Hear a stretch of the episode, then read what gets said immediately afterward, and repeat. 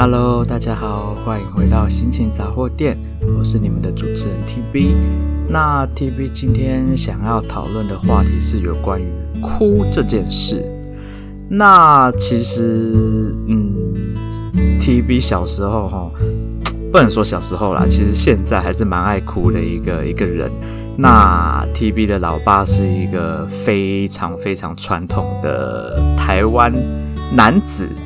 所以呢，他就认为说，男孩子就是不可以哭，哭就表示你很懦弱，你是跟女生一样，你很没用啦，你很就是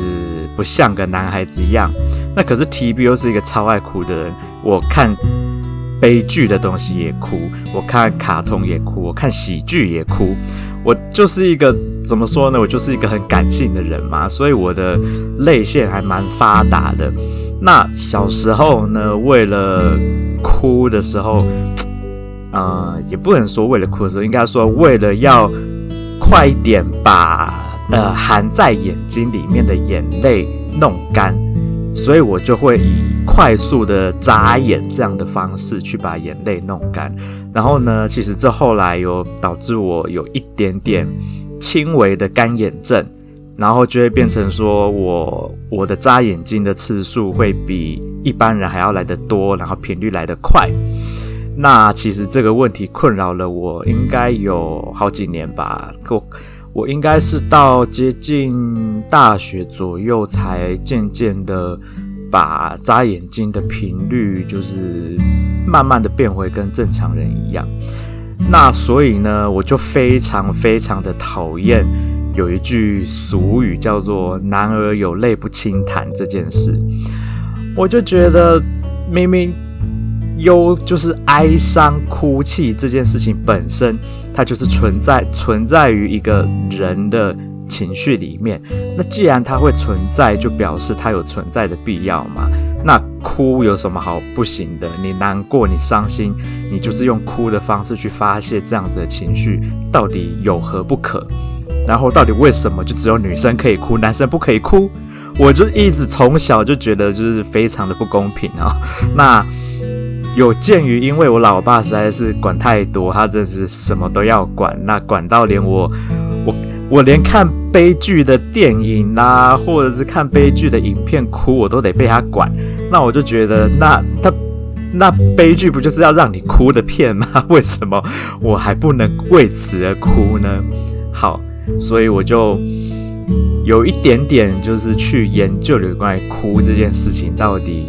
为什么为什么哭这件事情，嗯，在男生身上不好。那好，想当然就是因为我很讨厌的传统的一些文化啦，还有一些一些我也蛮讨厌的儒家思想之类的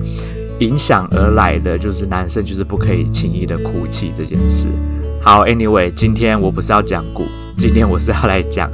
哭泣这件事情到底对你的人生、对你、对你自己有没有帮助？好，我举几个例子来讲好了。那首先呢，呃，我先讲一个 TB 的好朋友最近发生的事。她呢，最近可能要跟她的男友分手了。那，那当然。大家也知道，情伤这种事情，对于无论是男生或女生来说，都不是什么很好的经验，也不是什么好过的情绪。那我的好朋友呢，他就发现他这几天就是会一直不停的哭，一直不停的掉眼泪。可是他告诉我的话是，他不知道他为什么难过，可是他就是会一直不断的掉眼泪，一直哭。好啦，那为什么会这样呢？为什么他好像自己觉得他他不知道在难过什么，可是他却很难过，一直哭。这句话不是就很矛盾吗？他明明很难过，一直哭，可是他却不知道他是为了什么而难过。那 TB 就是想了想，就跟他讲了我认为的答案啦。当然不一定这就是正确答案，但是这是我认为的答案。我认为他是在难过，为他的。过去而哀悼，为他过去曾经拥有过的一个美好的时光哀悼，为他过去曾经有一个人一直陪伴在他身边，无时无刻只要有任何的事情想要分享、想要去沟通，都可以马上有那个人的存在。现在他不存在了，为了这样子的过去而哀悼，那也为了过去各种美好的回忆啦，一起曾经经历过的回忆啦，无论是好是坏的回忆，它就是曾经存在过在你的心里。为了那一块要失去的过去而哀悼，那同时也为了你即将要面临新的一个未来，一个你不知道少了一个人陪在你身边，你的心里被掏空了一大块，这样子的未来而感到不安，而感到难过，而哭泣。那这是 TV 自己去根据自己的经验以及一些。朋友们很爱跟我分享情商的经验，我自己推敲出来，他他说他不知道难过的原因，那我跟他分享了，这些都有可能是造成他难过的原因。那 TB 的做法是我从来不劝人不要哭，不要难过，不要去想那些事。TB 一直以来都是很支持大家，只要是难过，你就是哭。就是用力的哭，奋力的哭，使尽你的力气去哭，把你的这些啊、呃、难过的情绪啦、不好的情绪啦、负面的能量，靠着用力的哭泣去把它发泄完、发泄光，这样子你才有。其他的好的能量会再积重新积蓄起来嘛？因为你已经把那些不好的东西都利用哭泣这个方式把它全部丢掉了，那当然你就有新的空间再去容纳新的美好的事情，去重新创造新的未来，去把过去因为你的美好因为分手而不见了被掏空的那一块，再渐渐的未来用其他的东西一点一滴的去把它重新填满补回来就好了。所以 TB 一直以来都很崇尚，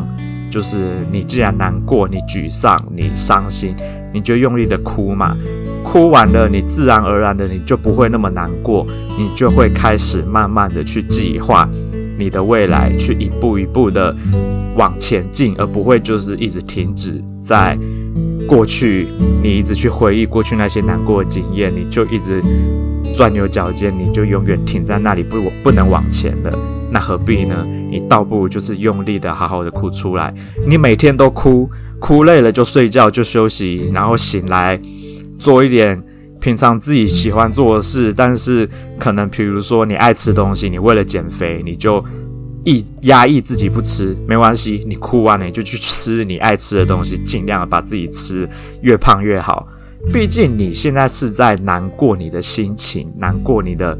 你的灵魂正在受伤中，你需要，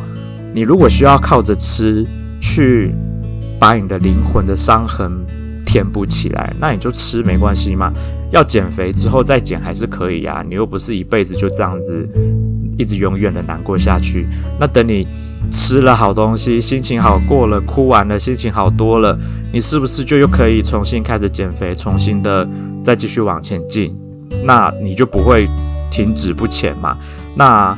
既然你心情好多了，那你往好，你看任何东西就会看到好的一面，而不会又只会看到不好的那一面。那这样不是哭完了？我觉得哭泣这件事情不是就是对自己是很好的一个协助自己去发泄情绪，然后重新振作起来的很好的方法嘛？所以我。我就这样子告诉了我的朋友，我说你就尽管哭，那你喜欢小酌喝点酒没关系啊，你就喝点酒嘛，就算这几天把自己喝得很醉，想要麻痹一下自己的心情，我都觉得没关系。但是重点是不要去伤害到自己和伤害到他人就好了。你哭泣，你把你的情绪发泄出来没关系，但不要伤害到人，这样就 OK 啦。那等到。你难过的这些情绪通通都过去了，然后你开始关注你眼前的事情，关注未来的事情，开始计划未来的事情的时候，你自然而然的一步一步，你就不会那么难过，然后甚至会发现，哦，原来周遭还是有很多很爱你的人啊，很关心你的人存在啊，那你就不会那么在意过去的情伤这件事。好啦，那讲完情商，再来讲另外一位朋友好了。另外一位朋友是在工作场合、工作职场上面，最近啊、面临到蛮多人际关系啦，或者是工作上面的不顺利。那他他其实是一个很开朗的人哦。他过去工作的那两年多来，他一直都是非常开朗。那工作上遇到什么不开心的事，他其实都嗯都可以用蛮正面积极的态度去面对。所以他自己认为，他遇到这些难题或者是不高兴的事，通常他都是当下情绪来一下，然后很快他就忘记了，隔天他就觉得事情没什么。那他也是一个很直来直往的人，认为很多事情都是。呃，没有必要去拐弯抹角，或者是所谓的背后说人家闲话啦，或者是呃说一套做一套啦，背后捅人一刀这种做法，他一直认为这样子的做法是很对他来说是很匪夷所思、很奇怪的事情。好啦，那最近呢，他因为一些发现、看清一些呃公司，无论是啊、经营的高层，或者是一些中阶的管理阶层，又或者是自己部门的同事跟主管，都他自己发现做事起来很不顺，然后可能原本关系还不错的同事，其实私底下都在做一些。比如说背后捅人家刀啦，背后说人坏话啦，然后表面上跟你很好，其实背后都一直在陷害你的这一种，大家可能在职场上很常面对到的一些事情。可是因为我的朋友还很年轻，那他自己的个性又是属于直来直往，那他最近渐渐发现说，诶，好多事情都是跟他过去所想的不一样，那他就有一种受伤的感觉，然后觉得说。大家都是来工作的，为什么要去做这种说一套做一套的事？然后表面上跟你很好，但实际上在背后说你很多坏话，然后故意使很多绊子让你很难做事啊，或是背后说你很多坏话，但是表面上还是假装说，诶，没有啊，我跟你还是好朋友这样子的做法。那这样子的事情呢，其实就蛮伤他的心的，因为毕竟。他一直来就是一个很单纯，觉得任何事情都是有话直说的那种个性的人。他比较没有办法去理解，为什么职场上会有那么多这种所谓的小人，就是我们说的小人嘛，个职场上的小人这么多。那好啦，那毕竟他还很年轻，然后可能社会历练没有那么多，再加上他过去的成长环境比较不需要去。让他做一些尔虞我诈的一些事情，或是去做太多的伪伪装。他可能从小到大就是有事直说的那种人，那周遭的朋友也都属于直来直往，没有必要去隐藏一些隐藏东隐藏西的那些，没有那些必要了。所以现在他开始发现社会上。有蛮多的黑暗面是他过去不曾面临到的，那他最近心情就比较不好，那他就不太想要，不太喜欢去上班，那有时候甚至在骑车上班的途中，一想到他要去面对那些人，那他就很难过，他就会边骑车边大哭，那他。她会，其实她平常是会在骑车的途中跟她的男朋友通电话，然后就是边聊天边骑车去上班，这样子的方式会让她对于上班这件事情比较不那么排斥，也会让她心情好过一点。然后她也会利用上班空闲的时间跟 TB 聊聊天啊，用 Line 聊聊天，或者是分享一些最近。那些公司的小人又做了些什么事情？那 TB 当然就是曾经也在那间公司工作过嘛，我当然就很了解这些背后有多少的满肚子的坏水在让他们去发挥，TB 一直都知道，所以 TB 就也都会很真心的去，无论是给予我这位朋友建议啦，或者是安慰他啦，或者是。让他建立起更强大的啊、所谓的防备心也好，或者是让他做好更多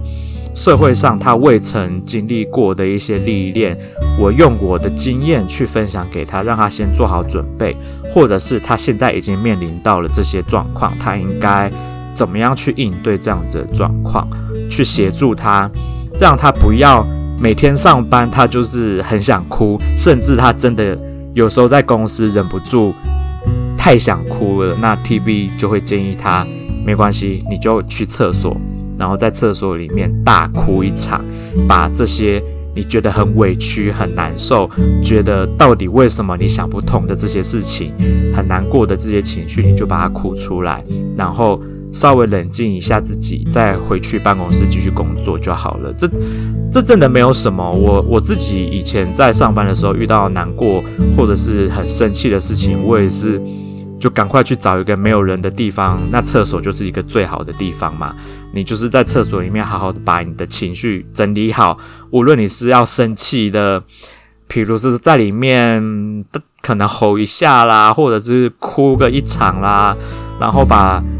暂时的把这些情绪发泄掉，让你的情绪能够冷静下来，然后重新的回去工作。好好的把工作完成，这才是比较重要的事情。因为你总不能就是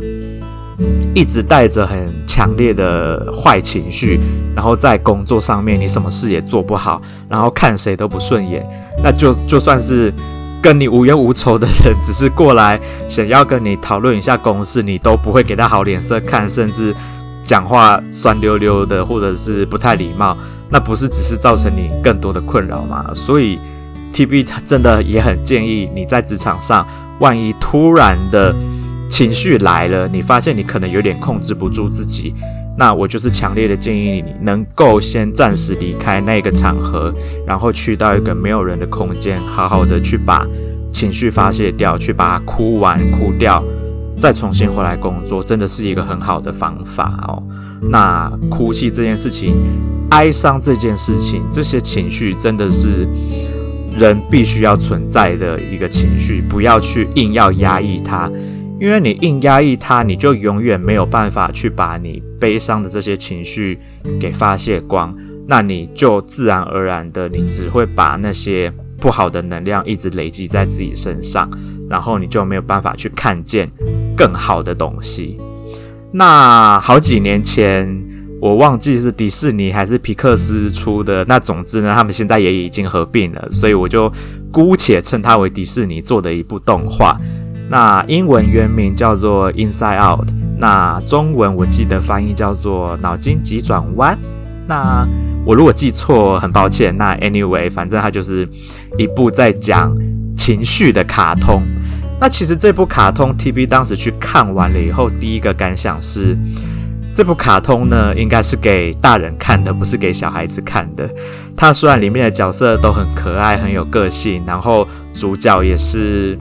啊，我所谓的主角是指里面的真人，也是以。一位小女孩作为出发点去讲，那其实里面的主角是在讲她内心的情绪，那尤其是在讲喜悦这个情绪，就是开心这个情绪，以及忧伤这个情绪。那其实忧伤呢，在英文原原文的片名名字叫 sadness，也就是英文的伤心的意思嘛。那中文翻译叫悠悠。我真的里面整部片我最喜欢就是这个角色。那这个角色呢，他真的是整部片最重要的一个角色。那他也贯穿了整部片，他也呃，迪士尼或者是皮克斯，他借着这部片去告诉无论是成人或者是小孩，忧伤这个情绪它是有存在的必要性，甚至它的必要会跟喜悦是一个相辅相成、相辅相。诶，那个成语叫什么来着的？相辅相成，对，相辅相成的存在。那因为你如果没有了忧伤这个情绪，你就会渐渐的失去很多很多的回忆跟过去，然后你也没有办法，因为你有忧伤这个情绪的存在，让你的喜悦跟快乐能够更强烈的感受出来。所以我认为那部片其实含义非常深哦。有兴趣的听众真的可以重新再去把那部片找回来看，你就会懂 TB 说的为什么忧伤、难过这件这个情绪对于一个人来说有多么的重要。那剩下来的故事，TB 就讲自己的故事好了。TB 呢，我一开始说过了嘛，我就是一个很爱哭的人，因为我是一个很感性的人。我对于很多事情，我的同理心很高，所以我很容易就能够感同身受。那所以我在看卡通，我在看连续剧，我在看电影，我就非常的容易把自己去带入到角色里面。那甚至我也常常会因为一些啊、可能。别人写给我的一些文字，或者是对我说的一些话，我可能很感动，我就也很容易哭，我很容易感因为感动而哭，我也很容易因为气到太生气了而气哭。所以简单来说，TB 就是一个情绪起伏。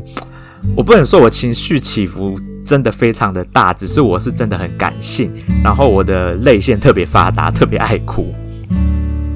那 TB 最近一次的哭呢，其实就是，呃，为了我之前出的书，然后很多的亲戚跟朋友看完了以后给我的一些回馈，都让我觉得很感动，我我就是为此而哭。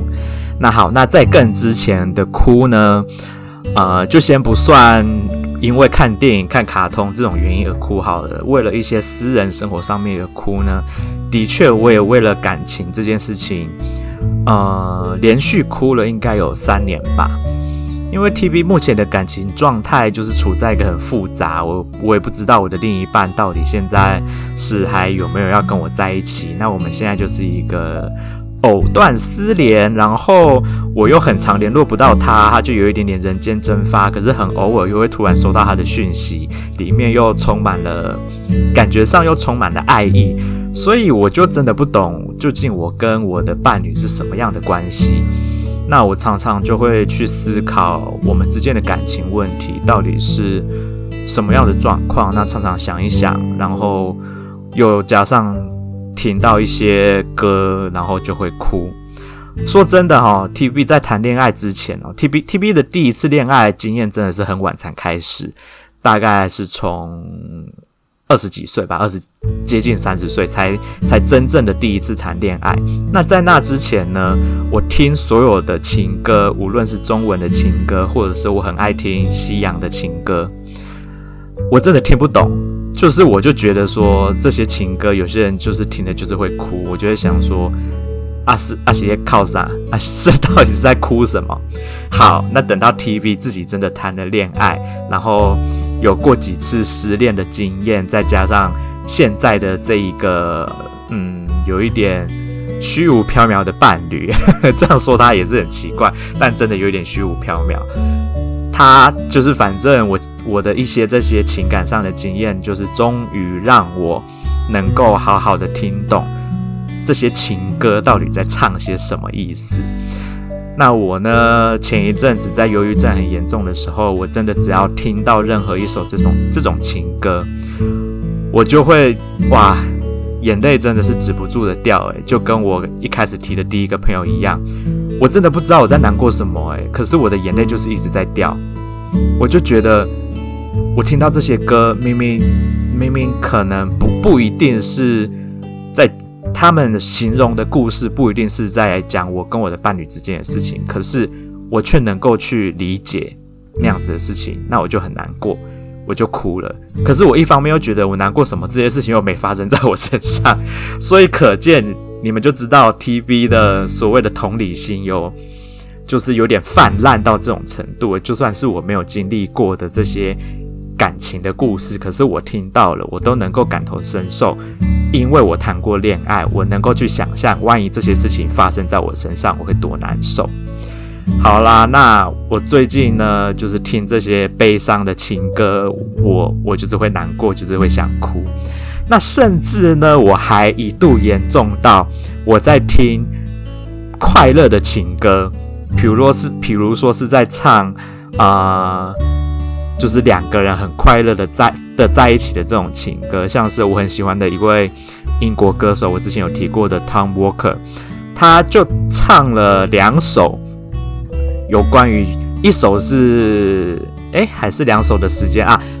？Anyway，我不知道他到底结婚了没，但是总之呢，那两首都是写给他的未婚妻的歌。那这两首歌都甜蜜到一个不行。那 TB 原本呢，就是还在。